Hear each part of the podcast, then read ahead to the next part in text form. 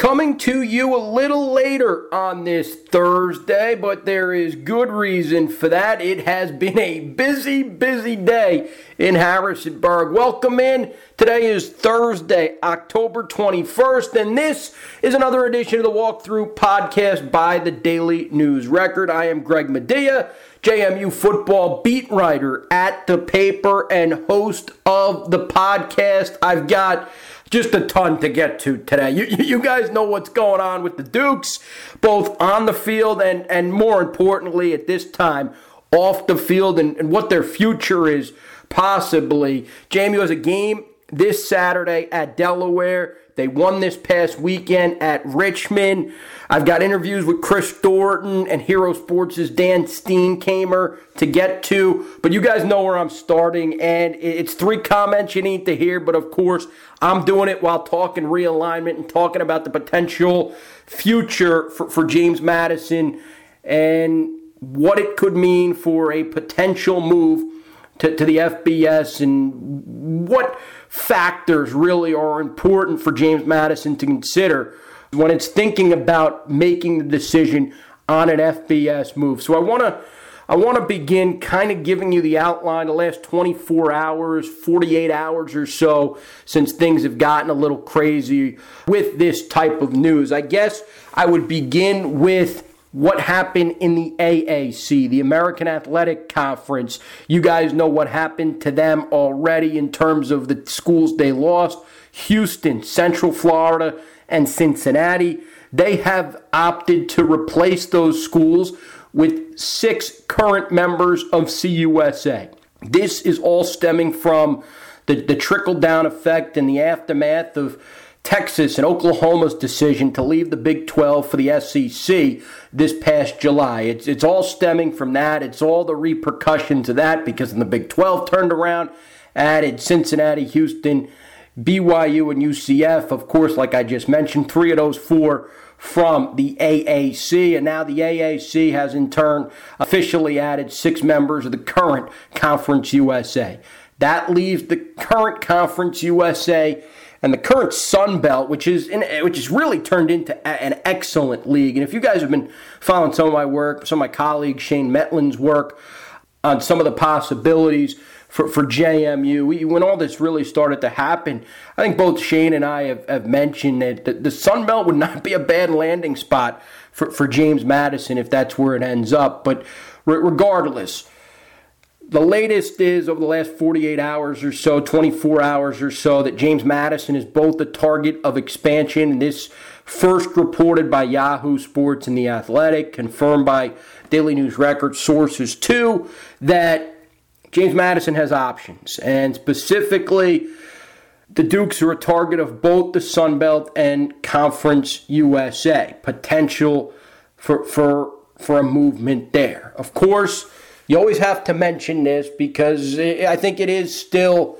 uh, maybe not the most likely possibility, but you also have to weigh that maybe there is, is a chance that James Madison stays put at the FCS level and, and the CAA particularly. I think that's part of all this decision process that I was able to ask Jeff Bourne about a little bit today during his press conference. Jeff Bourne, the James Madison athletic director, longtime AD of the Dukes, held a press conference Thursday at the Atlantic Union Bank Center, the basketball arena.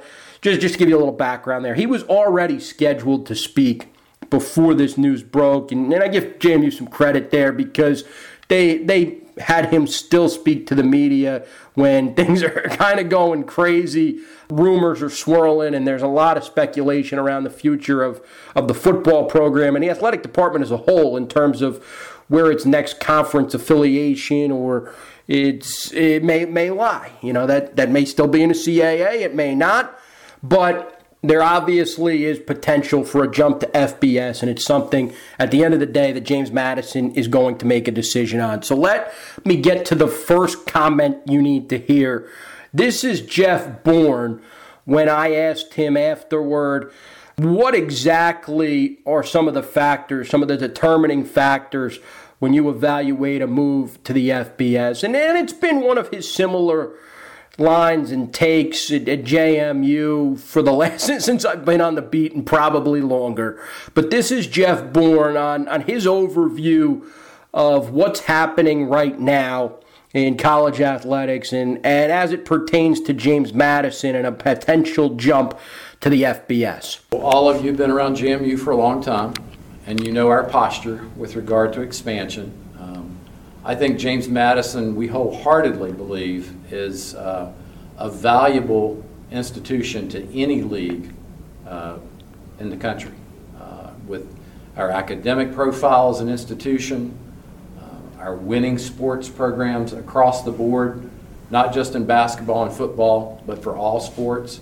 I think we have a lot to offer. The work that we're doing and that we're diligent with is out there to make sure that we find ways to promote our brand, um, to make sure that our student athletes have the best uh, experience that they can have throughout their career at the university. So we're very open minded. We're well aware that this is a dynamic, changing environment um, and that every day brings something new. But we look at everything that we do from an intentional and a, and a diligent standpoint, and we're going to continue to do that. I'm not going to get into individual conversations and what if scenarios, but just know that uh, as we always do, uh, we're keenly aware of where things are and we're working to make sure that JMU is postured in the best place that it can be. It is clear to me that James Madison has options. It is also clear to me that things are going to have to be a great, great fit for the Dukes to make the jump. Whether that is a conference with a good geographical footprint or a division within a conference that has a good geographical footprint. I think that is very, very important to James Madison. JMU, I believe, wants to be aligned with like minded schools, schools it can drive to, schools it fa- its fans can drive to and get to games at. So to me, I, I really believe this is a big part of all that. And of course, when you look at the, the two leagues as they're currently constructed, the, the JMU is is is a potential option for. You look at the Sun Belt, it's it's more of a a wide scope league, I would say. It extends a little further than what the current Conference USA has based on the schools that have left for the AAC. If you look, the current Conference USA includes members Marshall, Old Dominion, FIU, Louisiana Tech, Middle Tennessee State, Southern Mississippi, and UTEP. Of course, there's been some reports that Southern Miss may actually leave for the Sun Belt. The Sun Belt has Coastal Carolina, Appalachian State, Georgia State, Troy, Georgia Southern, Louisiana, Texas State, South Alabama, Louisiana Monroe, and Arkansas State. I look at a lot of those schools as, as and some of, some of them have followed similar paths to the FBS that JMU would take should it decide to move up. I think about Marshall and ODU and App State and, and Georgia Southern, particularly that found some success at the F, FCS level or 1AA level if you go back in a day before moving to 1A or, or now what's considered FCS. So to me, there's some like minded schools there involved. And if you're JMU, you probably want to be aligned with some of them. And if you had your preference, I would think you'd want to be involved with schools in Virginia since there are some opportunities uh, in neighboring West Virginia too with Marshall. Old Dominion, of course, is in Conference USA. Marshall, of course, is in the current Conference USA. So maybe there's a potential for JMU to move into that league with those two schools. It's also been reported that Liberty could be a target of expansion for Conference USA as it tries tries to rebuild its league in the aftermath of losing six members to the current AA to to, the, to what's being formed a new AAC. And then you got the Sun Belt, which has also reportedly targeted Marshall and Old Dominion. And then if you could get Marshall, Old Dominion, App State, and JMU all in the same league, that's probably something JMU would feel pretty good about. I think it's very, very interesting, and there's being a there, there's a premium being paid being paid. There's a premium being put on that geographic fit. Here is Jeff Bourne. This is the second comment you need to hear. It's Bourne on the importance of finding a league with a regional fit? It's always helpful to make sure that you have peers and you can build a sense of rivalry in any league that you're in. I think I'd be naive if I didn't mention what I've heard from from sources over the last couple of days is that you cannot forget the financial impact here. And this is something you guys know. You, have you've studied. I know the diehards who want the jump to FBS, and even those who want to stay in the FCS have looked at this uh, as as a potential uh, hindrance to, to making a jump to the FBS level for JMU. The Dukes have an athletic department budget north of 58 million. That's according to USA Today's college sports financial database. And that to me fits in line, if you look at that database, fits in line with many group of five school budgets and and outdoes some of them too, quite frankly. I think JMU ranks 61 in that USA Today college sports financial database, which is really, really important. But costs at that level rise if you're going to move up to the FBS. And that factors in increased travel, larger salaries for coaches, obviously. You, you can't pay a football coach the same thing you pay him in the FCS if you're going to move up to the FBS. And then there are scholarship additions with football.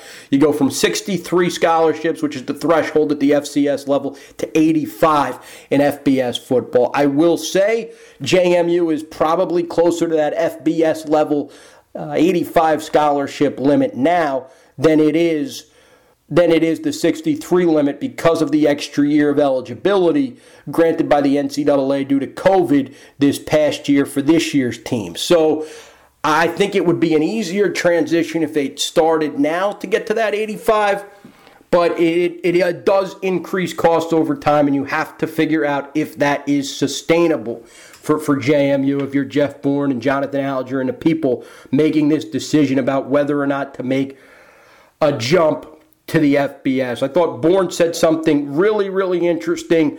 This is the third comment you need to hear. It's Bourne on the financial projection and and what he looks at when when he's searching for, for what's next. This is James Madison, Athletic Director Jeff Bourne. This is the third comment you need to hear. It's hard to tell because you have to realize the, the financial projection of that is based upon who you're playing and who's in the league. and what do those expenses look like? And what's the revenue share look like? There, there are a lot of very dynamic uh, factors that go into that calculation, and they all change based on different scenarios. And as I mentioned earlier today, scenarios change in leagues and sometimes change overnight. So you have to make a, a projection of stability as you look at those two. And that's, that's probably one of the largest challenges that as you look at other options, stability is, is, is very, very important. Okay, so I, I think that's a really, really good point by Jeff Bourne eh, about the projection of stability. To me, I always look at Old Dominion, right? They joined Conference USA in the, in the last round of realignment and thought they'd be in the same league as ECU. Of course, East Carolina goes to the AAC. You look at East Carolina now, and they're in an, in an AAC where it's really the only school in a college town based on what's going to happen with the future of the league after they took members from Conference USA. It's a lot of schools based in cities. So to, to me, you got to figure out not only is it what's good for the next two, three, four, five years, but also what's good for 10, what's good for 20 years down the road when you evaluate this decision. So I thought some really interesting comments there from Jeff Bourne. Didn't didn't want to not mention also that, that I did ask him about the Cox bill. For, for those who don't know what the Cox bill is, it's a how, how's the best way to explain this? It's a limit on the percentage of student fees that can be used to, to fund athletic department budgets. And at the FCS level, you're allowed to fund your athletic department budget with more student fees. That percentage drops when you move from the FCS to the group of five. And then if, if you were to go to group of five to the FBS, it gets lower uh, the higher level you go because you're, you're supposed to find that money in other places to, to fund your athletic department. So uh, because the costs are higher, so it's it's it's pretty interesting and something that that every school in the state of Virginia has to think about. That's a Virginia rule, law, however you want to term it, technicality. But Bourne said he's, he's in a good place with that. The, the JMU is in a good place with that. So I did ask the question. I know a lot of people had asked me about that on Twitter and an email. So I did ask the question. It is something to think about, he said, but you know, you, you need that money to come from somewhere else. And maybe if JMU makes that jump, like I said, it kind of goes back to the importance of being in a league with regional potential regional rivals and exciting matchups where you can sell out the stadium and, and ticket sales can help cover some of that revenue. Uh, the media deal too. I know those two leagues, the Sun Belt and CUSA, don't have huge media deals like a Power Five league does, but it would still bring in more than than what the CAA brings in with, with FloSports. So something to think about for sure. Okay, that's a lot on realignment here in the first few minutes of the podcast, but I wanted to get to it out of the gate because I thought it was important. I held the podcast on purpose until later today because I wanted to make sure I gave you my thoughts. I had a lot of Twitter questions about it anyway, rightfully so. So I figured I'd just knock it out all in one shot and get you going with the realignment talk. I, I hope uh, I'm covering this to to your liking. It's the biggest story because if they go FBS, it, it it's a huge deal. If they stay FCS, it's a huge deal for other reasons. So. So I wanted to get to that out of the gate. I'm glad I did to make sure I covered that for you guys. And I'm sure there'll be plenty of questions in the next next next few weeks, months, whatever, however long it takes, days, if it only takes days. Hopefully before this podcast ends, nothing changes. But anyway, uh, I'm, I'm glad I got to it and glad I got to talk about it for you guys. I want to switch gears though, get to the football because there, there are still games and those matter too. Without the games on Saturdays, none of none of the you know none of the other stuff matters. So I wanted to get to the football game. I want to touch on the Richmond game first. James Madison, a 19 to 3 winner at Richmond this past Saturday. I thought they played a very good game on defense. The Dukes, they were really a, a really dominant on defense. Richmond couldn't do much of anything. If you look back at the game, Richmond absolutely struggled to move the football. James Madison was in the backfield seemingly almost every single play on defense, creating havoc for whoever was in the game at quarterback for the Spiders. I, look and I think about Bo English and, and just, just remember that sequence. I think it was in the third quarter when James Madison got to him to end the third quarter actually when James Madison managed back to back sacks to end the period. It was kind of at a point in the game where, where Richmond was starting to get it moving on offense a little bit.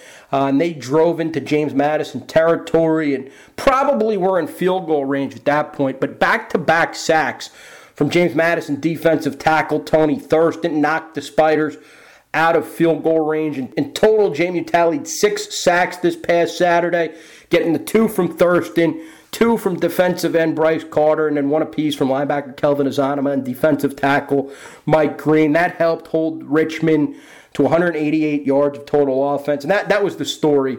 James Madison struggled on offense a little bit, I thought, particularly in the red zone, and that, that is becoming a bit of an issue for the Dukes on top of not running it as well as they have in the past.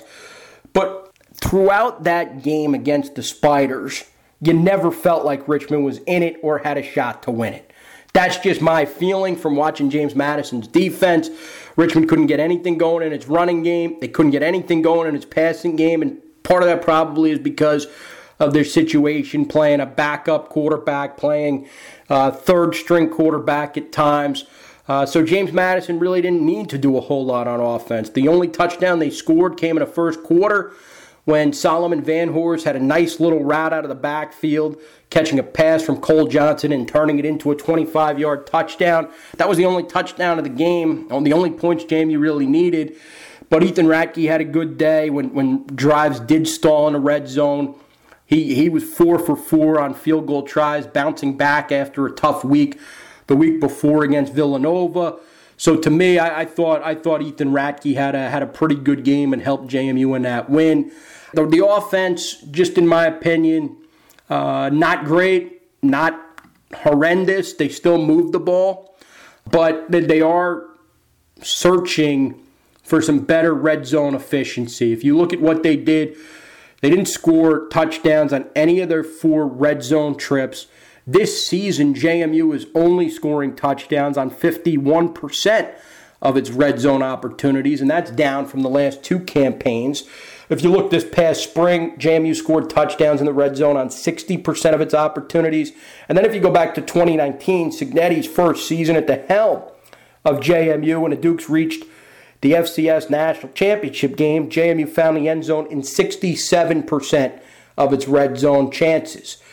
So it's becoming a little bit of a trend and a trend that needs to stop. Maybe it gets better this weekend against Delaware. Delaware is struggling to stop people. They've given up big plays. Of course, that doesn't help you in a red zone, but Delaware's red zone defense isn't very good either. And so maybe it's an issue JMU can start to get corrected. I know Kurt Cignetti had said, the head coach at JMU had said the Dukes have normally done a little better because in the past they've had a runner at, at quarterback who can move the move the football with his legs in the red zone. That is not the case right now with Cole Johnson. Said he doesn't really consider Johnson a runner.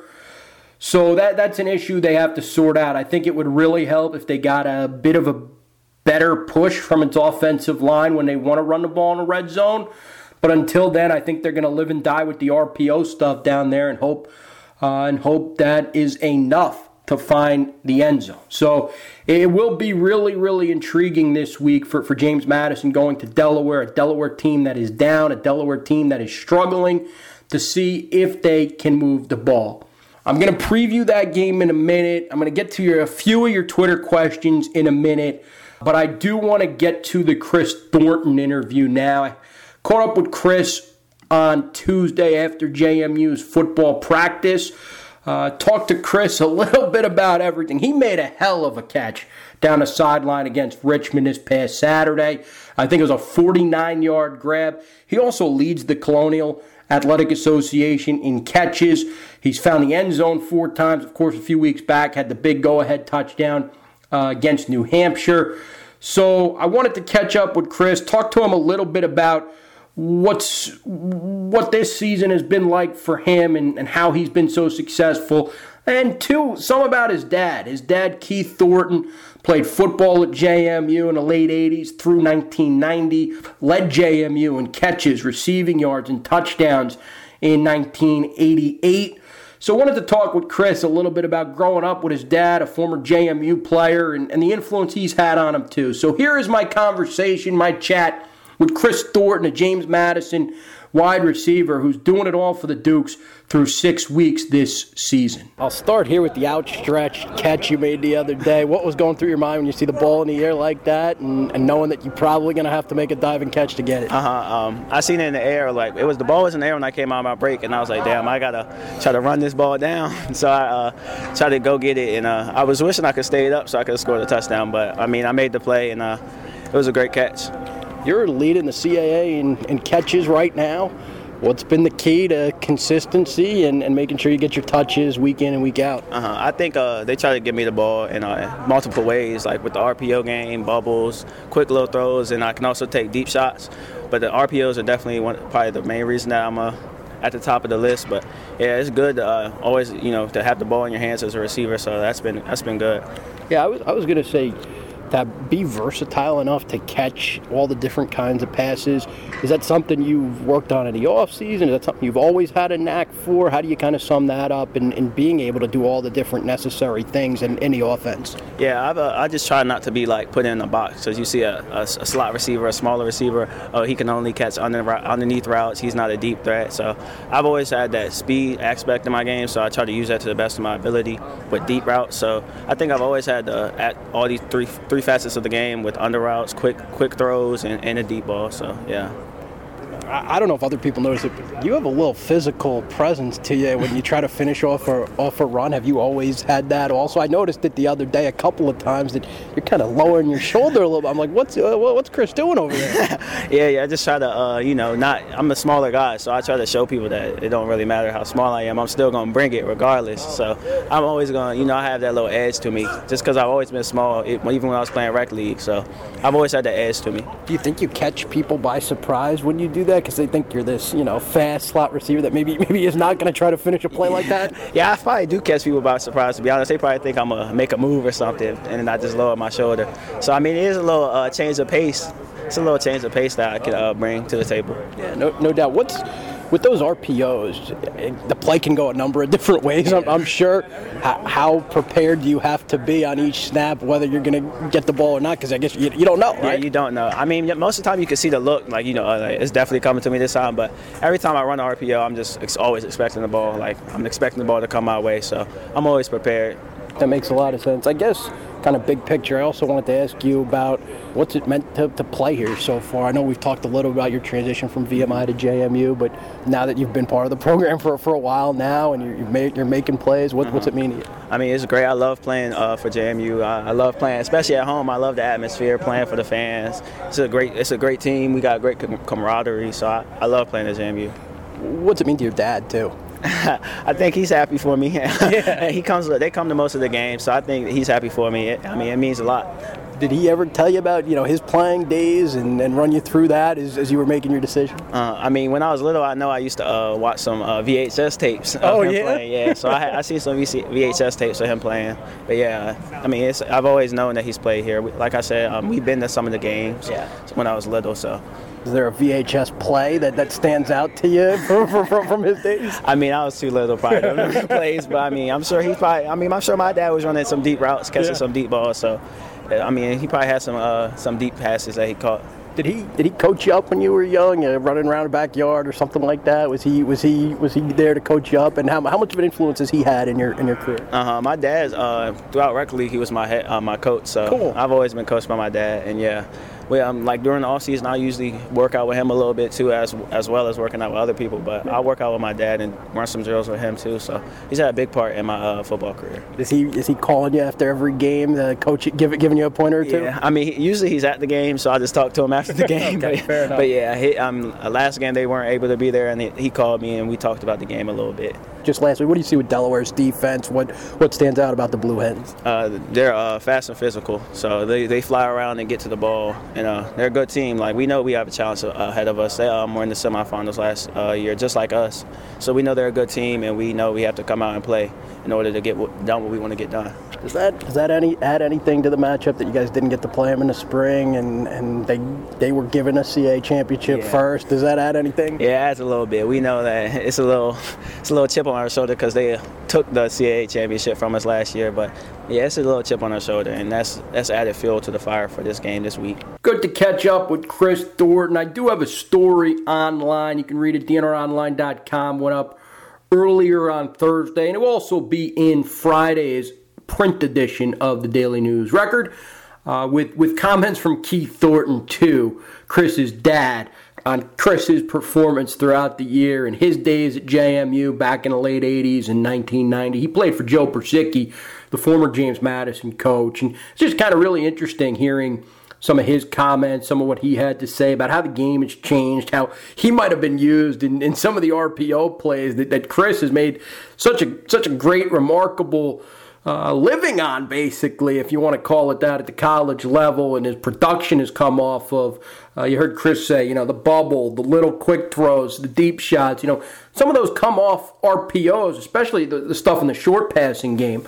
So really, really fascinating there, and then good, really nice to, to talk with Keith Thornton as well, who played for the Dukes back back in the day. Anyway. I do want to get to a few of your Twitter questions now. I've got some of those in front of me. So I will start with, and I'm not going to take as many as I normally do just because I've got some other stuff to get to. I want to set the scene for the Delaware game. And then Daniel Steenkamer, he did a great job helping me get the Blue Hens perspective on things going into Saturday. I do want to get to that interview before wrapping up today. I promise a little bit longer of an edition next week on the pod, but I thought it was important to get some quick thoughts on realignment before getting into some of the usual stuff, some of the necessities. But I do want to start with that, this. At JCWJMU, he asked, Greg, do you have any more specific information about the return of Liam Fornadel? How does JMU's existing O line stack up against opposing defenses of our upcoming opponents? As far as Fornadel goes, I've gotten an indication that it could be as soon as the Campbell game, maybe more likely William and Mary. I know Kurt Cignetti, the JMU head coach, has said he expects Fornadel back at the end of the season. According to some of my sources, I've heard maybe the, the Campbell game, maybe the William and Mary game, but as fast as, as possible is, is probably the preference for JMU, but really as as long as the Dukes have him for the playoffs, I think they would be very, very happy. And as far as your second question, how does JMU's existing O line stack up against the opposing defenses of upcoming opponents? I would say Delaware is a little dismantled up front to begin with the Blue Hens. I, I think Delaware has had some injury issues, had some COVID issues with his defensive line. So I would think this week is a chance for James Madison's young offensive line to get right. And I wrote about that group a little bit earlier this week. They are getting better. I know it's not the dominant downhill JMU offensive line you're used to seeing. I know you probably think back to 2016 when they're running downhill on people en route to win a national championship, or 2017 when Aaron Stinnie is protecting Bryan Schor's blind side.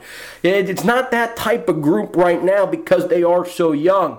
But even Danny Rocco, the Delaware coach, had said this week during a CA coaches call that he, he thought JMU's O line has some really good individual players right now, and I guess you kind of read behind the, uh, you, you read between the lines, kind of kind of take something from that is they're just not quite gelling as a group, and maybe not showing the consistency that a typical veteran offensive line shows from, from JMU. So they're they're growing up. Cole Potts, Tyshawn Wyatt, Tyler Stevens, the three freshmen.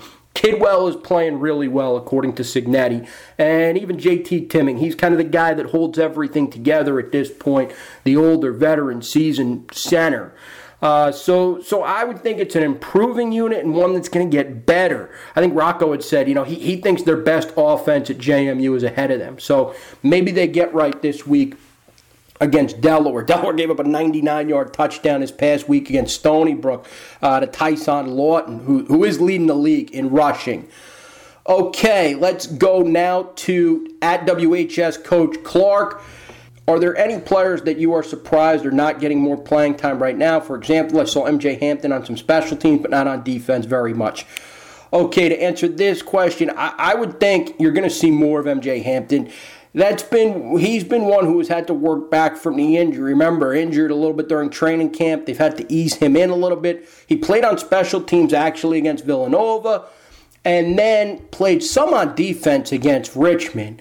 So with, I think it was Sam Kidd who was out the first half against Richmond. MJ Hampton filled in a little bit, and, and I asked Cignetti too about MJ Hampton earlier this week, and what he had said was, you know, Hampton can play free safety, strong safety, can play rover for the Dukes. So he's someone I think you're going to see in a variety of roles as his as he evolves into kind of a, a freelancer and fills in where JMU needs him in that defensive backfield as far as the safety rover spots go. So I think you'll see more and more Hampton as as this season goes on and as he gets a little bit more comfortable uh, moving moving forward. Okay, let's go to and this will be the last one I take today. Let's go to at Farmer Neil. Going into the season, I think we were expecting the run game to be a strength and emphasis of the offense and basically run all over everyone. Now it seems like the emphasis has shifted more toward the pass. Run has shown flashes here and there. What can we attribute this to? Yeah, former Neil. I, I, think it goes back a little bit to the offensive line and that they're a little younger up front, rightfully so, without Fornadel, without Raymond Gillespie, who decided not to come back for his senior season. Uh, you know, so to, to me, I, I think I think it's probably that, and then also you got to throw in the fact that the JMU's best playmakers at this point are Thornton and, and Antwane Wells Jr. and their receiver. So maybe there's a little infatuation to get them the football, which I don't think there's a problem with. You want to get your playmakers the ball and always prioritize that. But and this is something I talked a little bit last week about on the podcast is in doing so and because the run game isn't as dominant, maybe James Madison's lost its identity on offense a little bit because they, they're always used to being that downhill, aggressive running team, especially under Cignetti, who furthered it upon from what Mike Houston and his staff was doing with the offense and their emphasis on the run. I mean, I think back to the season Khalid Abdullah had as a senior, and they were so run oriented. And even in 2019, when JMU went to the FCS National Championship under Cignetti, who was it? It was a heavy dose of Percy Agyei-Obese and Jawon Hamilton, and a little mix of what Ben DiNucci could do in a run game, and then Latrele Palmer finishing off opponents. They just don't have that luxury right now because the offensive line is growing up. Like I said, they're not playing bad. They're just kind of growing up, learning on the fly. And, and Jamie's played against some pretty stout run defenses, too, here as of late. Richmond, particularly, like I said, has excellent players, linebackers, in Tristan Wheeler and with Tristan Wheeler and Tyler Dressler. And then, of course, with the, the great defensive end Kobe Turner. I think back to Villanova, and, and you guys know the drill at Villanova. You guys are caught up to speed on them and, and what they do with their three down defense. They'll play a 3 3, they'll play a 3 4, they'll play a 3 2 6. So to me, it's it's been a kind of a combination of that and wanting to get the ball in Wells and Thornton's hands. So it's a little bit of both. I suspect they'll get back to running it and they'll try to run it this week against Delaware. Delaware has a three down front, not as dominant as Villanova, not as good as New Hampshire and definitely not as good as Richmond up front. So I think JMU may treat this Delaware game as a get right game and as, as they get ready for Saturday in Newark, Delaware. Okay, let me set the scene for Saturday. I haven't done it yet. It'll be number seven, James Madison on the road. The Dukes are five and one overall and three and one in the Colonial Athletic Association, going to Delaware Stadium in Newark. At number 23, Delaware, the Blue Hens are 3 and 3 and 2 and 2 in the CAA. Both teams were FCS national semifinalists this past spring. And I think you heard Kris Thornton say it. There's a little bit of a chip on JMU's shoulder considering Delaware was awarded the CAA championship by a vote of coaches uh, or by a vote of athletic directors this past spring in the aftermath of of the two CA or the CAA splitting into two divisions. So I think there's a little bit there of, of wanting to prove that JMU was the better team, is the better team. So you're talking about two teams though that, that haven't played each other much. For as much as you think is of, of JMU and Delaware is the two bigger, better brands in the CAA. The Dukes and the Blue Hens haven't played since 2018, and that was a playoff meeting. It was a 20 to 8 win for JMU over Delaware in Harrisonburg. That was a first round game. And then the last regular season meeting was in 2017, a 20 to 10 win for JMU at Delaware, at Delaware Stadium. And if you remember that game, I think it was Andrew Ankrah who had the big fumble recovery for a touchdown that played a huge role in JMU winning at Delaware. So you've had a couple of games that were more defensive bouts. I just don't see this Delaware team having the same stature, same toughness that those Delaware teams in 17 and 18 did because they're a little beaten up. So I do want to get to my conversation with Daniel Steenkamer of Hero Sports. Does a really good job covering Delaware. And, and just to give you a little background on him, because you may not have heard of him, he, he's a younger guy. He's only a student at Syracuse University, but he, he's grown up around Delaware football and he covers the CAA a little bit for Hero Sports. So I wanted to have Daniel on because he's he's excellent, knows the Delaware program really really well. So I talked with Daniel uh, had him on. Uh, to talk about this JMU Delaware game from the Delaware perspective. So here's my chat with Dan Steenkamer. The Walkthrough podcast is, is happy to welcome in a first time guest. This is Daniel Steenkamer of Hero Sports. He's a young guy, young reporter, but he knows his stuff and, and knows the Delaware program really, really well, which is why I wanted to have him on. So, Dan, I'll, I'll start here. I want to get your big picture temperature take on the Blue Hens right now. They are three and three overall, two and two in a CAA after reaching the national semifinals this past spring. A really good, strong spring season for Delaware.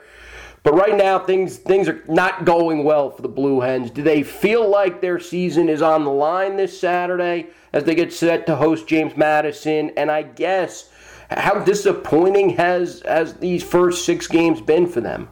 Well, thanks, Greg, so much for having me on. First, it's a, it's, a, it's really a pleasure to be here. But um, to address your question, I, I do think Delaware's season is on the line on Saturday, and it's a tough spot for Delaware to be. They are at home. It is homecoming weekend for them. Uh, so it will be a, a, big turnout. I'm sure with some purple and gold sprinkled in there, uh, no doubt, or in that away uh, side section of Delaware Stadium. But Delaware's season does does seem, seem to be on the line here. I mean, you just look on paper. If you have three losses before Halloween, and your magic number is like seven and four most years coming out of the CAA to be in the playoff conversation, be on the bubble, then Delaware has to, as you look at their schedule overall for the remainder of the season, they have to steal a game from JMU or Villanova, one of those two, to give yourself some some room to uh, finish at seven and four and, and still be in the picture come the come selection Sunday. So it's a tough spot for Delaware to be it does feel like the season is on the line, and, and, and really there is a lot of disappointment because of how successful the spring was. You touched on it, but the spring was such a such a turnaround season for Delaware. It's such a proud program historically. Decades before my time and right before my time, you, you, you see the playoff appearances. You see the Tubby Raymond of the world, the K.C. Keeler in his time at Delaware, very successful. So the spring season felt like a return to that national relevance, that prominence, where winning the CAA even, you know, by the league vote, getting the automatic bid, that, that was a big factor too. But that all feels so long ago now for Delaware. And things have gone a little sideways ever since Nolan Henderson has had to be out for the season uh, due to a season-ending surgery that he had completed um, earlier this month. So just feels like the spring success is is is not forgotten, but just feels a long distant way ago, even though it was even just this calendar year that it happened. Yeah, wow, no, no, no, no doubt about it. If I could ask you, what's the fan base's feeling about Danny Rocco? He's he's in his fifth season there now as the head coach at Delaware after uh, leaving behind Richmond following the 2016 season. Is, is, there still confidence in Danny Rocco? He's been doing it a long time. He's a really good coach, I think. But what's the Delaware fan base feel right now? Well, I spoke a little bit to the ebbs and flows of Delaware football history, right? They, they haven't had their golden years in this decade, except for that this past season in the spring with the semis appearance. And but the expectations have never changed in the fan base. It's a very loyal fan base. Um, they've been through a lot in, in this decade and, and all that I've seen in my lifetime, and so the expectations remain high. And so when you're three and three, when you start out as a top eight team in the country in the rankings, coming off of a national semifinal appearance, that that's going to put people, you know, having some scrutiny on Danny Rocco, even though his record is is pretty strong throughout his whole head coaching career. You browse the message boards for the most extreme stuff. You know, they're already looking for a replacement. Quite frankly, they are talking about guys to interview and things like that. Um, Danny Rocco is in the final season of his original contract with Delaware. An extension hasn't been made public. One would think that maybe that has occurred after the spring season. It just hasn't been released yet. But now UD in a PR stance is in an odd spot because this season no one's really sure where it's going to end up without Nolan Henderson. It's not just Henderson; the whole team is very much banged up, um, and so you really don't know exactly how things are going to turn out down the stretch. And so it's not a lame duck coaching situation, but you have one segment of the fan base that is most definitely looking to a future option at the head coaching spot, and you have another segment that's looking to be a little more patient, but just isn't nearly as vocal. So it's a little bit of a tenuous time in Newark. Uh, beyond closed doors, we don't know what's going on behind the closed doors, whether an extension has already been in place, but as far as taking the fan temperature, yeah, it's very much um, a divided uh, group. Some are very out on Danny Rocco right now, and others are are looking to stay the course. So uh, it, it, really is kind of the most adversity that I think Danny Rocco has faced in his time at Delaware, and now he has to face JMU, uh, who he's two and eight against for his career. Not good at all. But uh, maybe maybe there's some room as the schedule falls between JMU and Villanova to, to get things right.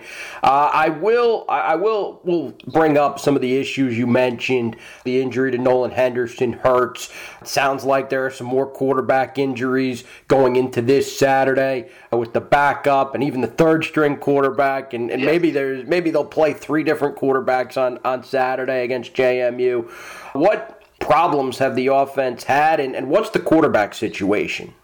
Well, the, the problems ever since uh, Henderson went down uh, for good, he, he has played through so many injuries dating back to the spring. He played through really in gritty fashion in the playoffs uh, to get Delaware to the semifinals, some different bumps and bruises. But now that he's down for the count, I, uh, not to be sarcastic or, or make light of it, but he is now he really is down for the season uh, for Delaware, at least for the regular season. Um, Delaware's really had to reinvent itself on offense. You know, Nolan Henderson is, is the most mobile, dynamic quarterback Delaware has had at the position in quite some time. And now with Zach Gwynn, he's really just now getting to be comfortable in the offense. He looks increasingly like um, Pat Kehoe, uh, who was the quarterback for Delaware when they last saw JMU in the 2018 playoffs. And I asked Danny Rocco about this week, and, and you were there, Greg, and he said, yeah, that comparison might be fair. You know, you look at their frames, they do wear the same number, but number 12. But beyond that, they, they're both pocket passers, but they can stand tall in the pocket and deliver a nice touch pass. They can make most or all the throws. Um, so Zach Gwynn is just getting to that point where he can be more than the game manager. He can push the ball down the field, but he's had to experience an offensive, really playbook switch from Nolan Henderson, where there's a lot of throwing on the run, there's a lot of play action, bootleg. You're not going to see nearly as much of that with Zach Gwynn because he's far more of a traditional pocket passer for the Hens. So Delaware is really just getting its comfortable in its new offense. It's really been a whole playbook change, I would say, in the last two weeks and that's part, partially contributed to road losses at Rhode Island, where Delaware fell behind 12 to nothing at the half, and they really got the offense going only in the second half there. And you look at Stony Brook; they fell behind 13 nothing, uh, partially on that a big 99-yard touchdown run by Ty Son Lawton. So Delaware's offense. Ideally, the game plan is to get on the board earlier because they have some weeks under their belt now with this new Zach Gwynn-led offense. And I should say, as far as health goes, Zach Gwynn there's optimism that he will play. There was concern about a possible concussion coming out of the Stony Brook game. Uh, that's not the case. Danny Rocco said this week his head has been cleared. It's more revisiting a rib injury that he initially sustained against U Albany when he entered that game and threw an interception. He actually appeared to have hurt his ribs making his own tackle on that play. So he made a diving tackle on his own interception, which I'm sure was good to see the effort, his teammates seeing him make that effort, but I'm sure the coaching staff was a little worried that he was putting himself in that vulnerable position. So his ribs got banged up a little bit again against Stony Brook. Uh, but there's optimism he'll be ready to go. He, he didn't practice Monday. The hope was he'd get to a limited basis on Tuesday and then just increasingly get ready ready for game time on Saturday. So I'd expect to see Zach Gwynn out there and see a more and more comfortable Zach Gwynn. But then again, that JMU defense, you know, the TFL machine, the sack machine, they're going to be looking to bring the pressure. So Zach Gwynn should be healthy to go, but will he stay in the whole game is another question. Yeah, no, no, no doubt about it. It's interesting. James Madison has been fortunate to face some backup quarterbacks a few times this year Maine, Weber, State, and Richmond, and also the list kind of goes on and on. So uh, it's, it's kind of a similar situation, it seems like, going into this Saturday. I will ask, even if Gwynn plays, do you think Delaware will use Anthony Paletti uh, in, in the running to, to run the ball a little bit more? Oh, I, I certainly do think you'll see Anthony Pele for a significant number of snaps because this game, if, if Delaware had Nolan Henderson, it would look like such a different game. Because I think for the first time in several years, Delaware would be feeling like, hey, we can compete with JMU on offense. We have a dynamic playmaker of our own at quarterback, and Zach Gwynn just isn't that dynamite yet, or he might never be that particular dynamite moving the ball with his legs. So when it comes to Delaware, the game plan kind of has to revert to, from what I can gather, control the ball, control time possession, and Anthony Pele will be a huge part of that, being that wildcat quarterback he's pretty reliably getting four or five yards a pop, but he hasn't faced a JMU defense yet that is really strong on stopping the run and has a great number of bodies in the front seven. So Danny Rocco said he, he regretted a little bit moving away from Paletti so much at Stony Brook as Zeller was uh, playing from behind all day. Uh, he, he, would have preferred to get back to Paletti more, pound the rock, control the ball. And so that's something that's going to be a prerequisite against JMU. So I would expect to see number 10, uh, Paletti, not only run, but maybe throw some passes as well. He is very clearly a wildcat quarterback but against Rhode Island, against Stony Brook, they did line him up for passes. They just ended up dying as plays, whether it was due to a flag or just a hurried pass and never had a chance. But I think they're going to give Paletti chances to throw just to keep this strong James Madison group a little more off balance. Uh, again, Daniel Steenkamer of Hero Sports here on a walkthrough podcast with me, Greg Madia. Dan, what about around the quarterback? Does Delaware still feel good with, with Dejoun Lee, Thyrick Pitts, and uh, you know a number of different weapons they, they can get the ball to on offense? Oh, without question. I mean, the injuries have ravaged Delaware on the offensive line, the defensive line, um, the linebacker group at times, but really the skill positions have, fortunately for the Hens, really been pretty clear of that injury bug, and that's so crucial because when you have Zach Gwynn in there now in his third start and, and really starting to get in some momentum, he has these starters who he's familiar with, whether it's Dejoun Lee, Thyrick Pitts, Gene Coleman II is another outstanding wide receiver. Uh, Brett Buckman has been really coming on since the spring playoffs, and he is now starting a wide receiver. So Delaware still feels really good about the skill positions. At tight end, they're really strong with both Bryce DeMalley and Braden Brose. I think Delaware thinks it stacks up pretty well head to head, strictly at the skill positions. Now, can Delaware get them the ball? Hmm. Will Zach Gwynn have time to release the ball? Is another question. Will Delaware actually convert drives all the way down the field against the JMU defense? I, I think that part remains to be seen, but they really like what they've seen, especially from Lee. I mean, Greg, you heard from Coach oh, yeah. Rocco. Lee is the heartbeat of the team now, especially with Henderson down. He's always been an emotional and philosophical leader for the group. And now he's just getting a little more patient. He's not trying to do too much. He's hitting the hole at the right times, Danny Rocco has said. So Lee is going to be another X factor, and he'll bring some own juice as well because he alluded it, uh, to it uh, to you, Greg, on on this week's presser that JMU recruited him. No offer though uh, for the Virginia native Dejoun Lee, and, and I think he's talked about in years before. A lot of schools overlooked him for his size. You know, he's not the biggest guy. A lot of schools looked at him as strictly a scat back, but now he's Delaware's every down back, especially with a number two running back Corey Sproul out uh, with a foot and ankle type injury. So Dejoun Lee just getting more and more carries and he'll bring some extra juice. I, I don't know this for a fact, but I think JMU told him he was too small, and I think he's going to remember that going into this game.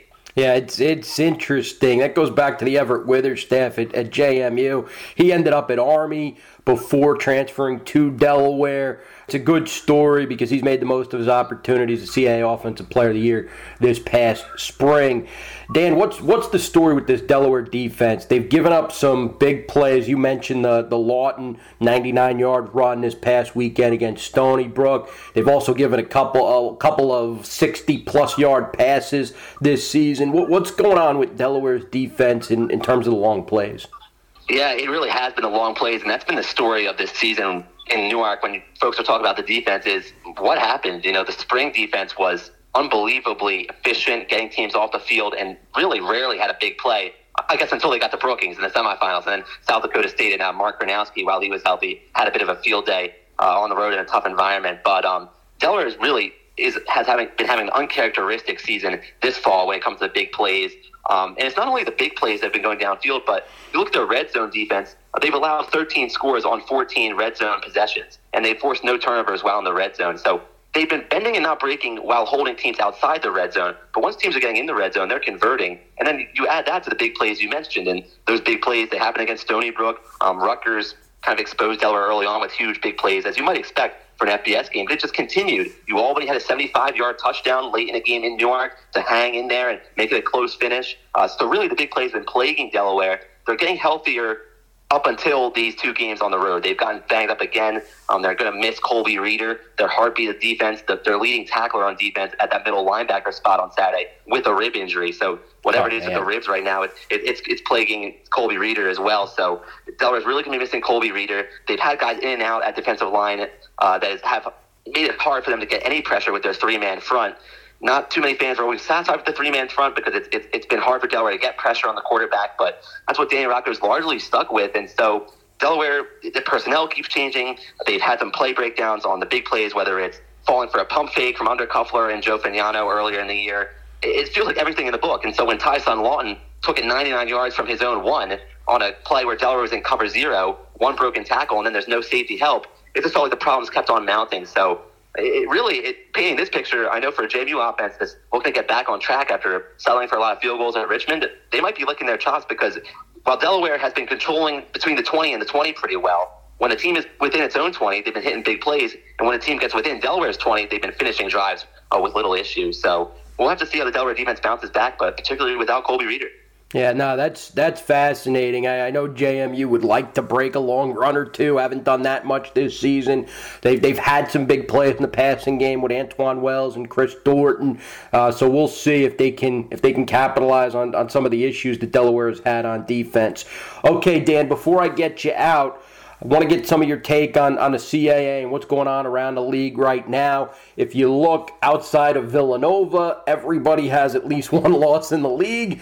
Uh, so it's it's kind of a muddled, especially in the middle. You look at the standings, James Madison, Rhode Island, William Mary, Elon, New Hampshire, Towson, all those schools have, have one loss in the league right now. Do you think Villanova can, can run the table? And, and what teams do you think are, are the most viable playoff candidates uh, as, as we sit, you know, more than midway through October at this point? Yeah, Greg. I mean, you, you hit the nail on the head. It's, it feels like we can say it every year in the CA where it gets muddled more and more as we get deeper and deeper into October. And this year is really no different. And I think it's especially the case because of so many players returning from the spring season with that eligibility relief. There are more and more teams that are more experienced and they're competing um, better than maybe we've seen. I, I, think JMU, make no mistake, is still the most viable team. We're talking about advancing deep in the playoffs. I mean, you see the one loss uh, in the conference uh, standings column, but you know, you hit a field goal that Ethan Ratke hits, you know, eight or nine times out of ten, and, and you're beating Villanova, and you're still unbeaten, and you know, in the top three in the country. So I'm not really too phased by that when evaluating JMU. I think they're still, compared to the entire conference, the most viable team to go deep and uh, knock on the door to Frisco. But Villanova deserves credit for actually getting in there into Harrisonburg and getting the win. I mean, you saw it firsthand. Oh yeah. Um, they are really strong. They have been also played by injuries in a similar way to I think Delaware is this year. But now J- Villanova is the team that's healthy. Their quarterback Daniel Smith is an amazing player, uh, really one of the best QBs in the league, especially with Henderson out of the picture at this time. So Villanova really is threatening for a seed now, and uh, it's going to be interesting to see if JMU and Villanova can coexist as possible seeds, both coming out of the CAA. Uh, Rhode Island is worth discussing very much as well. I mean, they beat Delaware uh, at home, a huge win for them to get over that Delaware hump at Meade Stadium. They're, they are five and one. They only suffered their first loss on the road at Towson. You wonder if maybe that was just a result of taking the Patriots team plane, having all the hype, being unbeaten, being ranked, and being a favorite, and then just having maybe a little bit of a letdown at Towson who has struggled a little bit on offense this season. So I think Rhode Island will be okay. Their, their schedule's very favorable. They did not face JMU. They do face Villanova this week, though. So I'm very keyed in on that Villanova Rhode Island game. I think that's going to tell us a lot about both teams. Um, a team that stands out in the middle is William, William and Mary. They haven't played the best strength of schedule yet, but they have. I'm sure they have a game against JMU remaining, being in Virginia. Yes, I haven't seen the full slate, but they, okay, they do play the Dukes as usual. Um, so that game's going to be a tough game for them. But I have an eye on them. I mean, at four and two overall, you've got to respect it. Um, and then I think a team worth mentioning that is towards the bottom of the standings that still deserves recognition is Richmond. Uh, missing Joe Mancuso is a big deal, and they've really sputtered since then. I think Richmond is the picture that Delaware does not want to be. You know, Richmond now has four losses, and so they're in a really bad spot to be relevant in November. I think Delaware wants to do everything it can to avoid ending up like Richmond, you know, missing a strong quarterback and then just dropping games from there. Delaware has to find a way to, ironically, now against JMU, the week after JMU played Richmond, Delaware has to find a way to steal a game there or against Villanova because they, they need for Dan Rocco's career momentum, even if it's not, you know, playing for coaching for his job on the line. For momentum's sake, Delaware has to be relevant in November. So Richmond, I think, is worth mentioning. They're better than their record, uh, but Delaware does not want to end up like them because uh, similar quarterback situations exist between the two. Yeah, no doubt. It, it's really interesting. I know Albany's suffered some heartbreakers for sure. Yes. Stony Brook, yes. as you could see, is, is capable of beating everybody in the league. And I, I thought even played well out west at FBS Oregon when they went toe to toe with the Ducks, not for, for, for at least a little bit of the game, and, and gave them a tough uh, tough game. Uh, and, and you know, I just uh, the league is is very very competitive, and I think so. I mentioned this on the podcast before is that with all these sixth year seniors, fifth year seniors, it, it, seems like almost every school you've got a lot of experienced teams. So I think that's made for an interesting, uh, an interesting, interesting fall.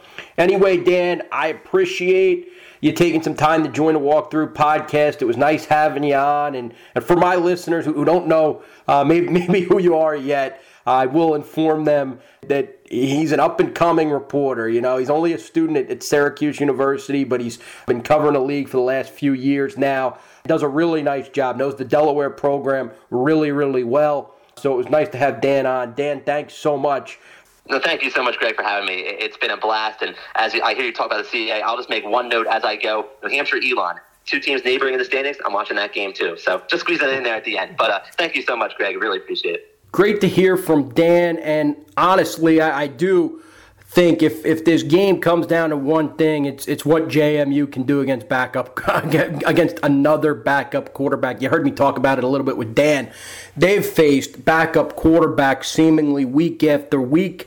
Uh, going back to week two against Maine when they knocked Fagnano out of the game, going to Weber State and their starting quarterback was hurt. New Hampshire was on to Bret Edwards, right?